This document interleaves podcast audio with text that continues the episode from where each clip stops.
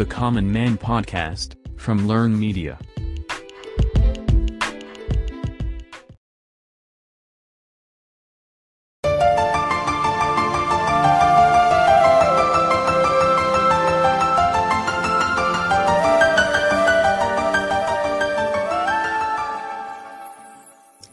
எல்லாருக்கும் வணக்கம் once அப்பான time ஒரு குதிரை மேல அமர்ந்த மாதிரி ஒரு ஜவான் வரார் கையில ஒரு கடிதம் இருக்கு அவரை பார்த்ததும் அந்த நாலு வயசு சிறுவன் பயத்துல பழத்தோட்டத்துக்குள்ள ஓடி போய் ஒளிஞ்சுக்கிறான். பின்னால வந்த அவங்க அம்மா தம்பி வாடா பிரைம் மினிஸ்டர் கிட்ட இருந்து லெட்டர் வந்திருக்கு அப்படின்னு சொல்ல அப்பதான் அந்த பையனுக்கு ஞாபகம் வருது. அந்த நாள் நவம்பர் பத்தொன்பது அந்த பையனோட பிறந்த நாள். அதே நேரம் இந்திய பிரதமர் இந்திரா காந்திக்கும் அந்த நாள் தான் பிறந்த நாள். உடனே அந்த பையன் கடிதம் எழுதுறான். யாருக்கு? பிரதமருக்கு. அந்த கடிதத்துல yo birthday my birthday same birthday I wish you wish அப்படின்னு எழுதியிருக்கான். இந்த கியூட்டான கடிதத்துக்கு இந்திய பிரதமரே தன் கைப்பட எழுதின வாழ்த்து மடலா அந்த பையனுக்கு அனுப்பியிருக்காங்க. அதுதான் அந்த லெட்டர் இது அவன் வாழ்க்கையில நடந்த ஒரு சின்ன சம்பவம். பையன் வளர்றான் அவன் அவரா மாறுறான்.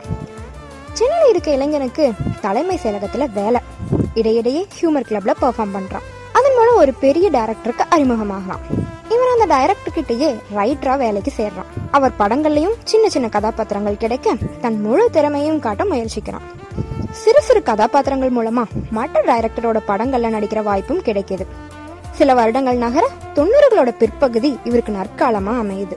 கூட்டத்துல ஒரு கதாபாத்திரமா இருந்த இவரு சோலோ காமெடியனா கலக்க ஆரம்பிக்கிறார். மத்தவங்க பாணியில இருந்து இவரு பாணி தனியா தான் இருந்துச்சு. நகைச்சுவைங்கிற சர்பத்துல சமூக அக்கறைங்கிற லெமனை பிழிஞ்சு பக்காவா ஒரு காமெடி ஜூஸ் கொடுத்தாரு. ஒரு யங் ஹீரோக்கு ஒரு ஃப்ரெண்டா காமெடியும் பண்ணணும். துணை நின்று தோல் கொடுத்து கண் கலங்கவும் வைக்கணும். இதை நம்ம மங்களம் சார் சரியாவே செஞ்சாரு. பல மேடைகளை பார்த்த நம்ம கலைஞன் ஒவ்வொரு மேடையில பேசும்போதும் நிகழ்ச்சிகள் தொகுப்பாளனா நின்று கையாளும் போதும் தனக்கே உரிய நகைச்சுவை பாணியில அந்த நிகழ்வை சிறப்பா செஞ்சு முடிப்பாரு. இதுல மற்ற நபர் குறித்து புகழ்ந்து பேசும்போது அவர்களே சிரிச்சு சந்தோஷப்படுற வண்ணம் அவர்களை கிண்டல் அடிச்சு செய்யும் நையாண்டிகளும் அடக்கம். இதனால இவரோட அடுத்த நிலை வேறு விதமா இருந்துச்சு. பிரதமர் கிட்ட இருந்து வாழ்த்து மடல் வாங்கின இவரு இப்போ ஜனாதிபதியே பேட்டி எடுக்கிற அளவுக்கு நன்மதிப்பு பெற்றிருந்தாரு. அந்த சந்திப்புக்கு அப்புறமா நம் முன்னாள் குடியரசுத் தலைவர் அவர்கிட்ட ஒரு பொறுப்பை ஒப்படைக்கிறார்.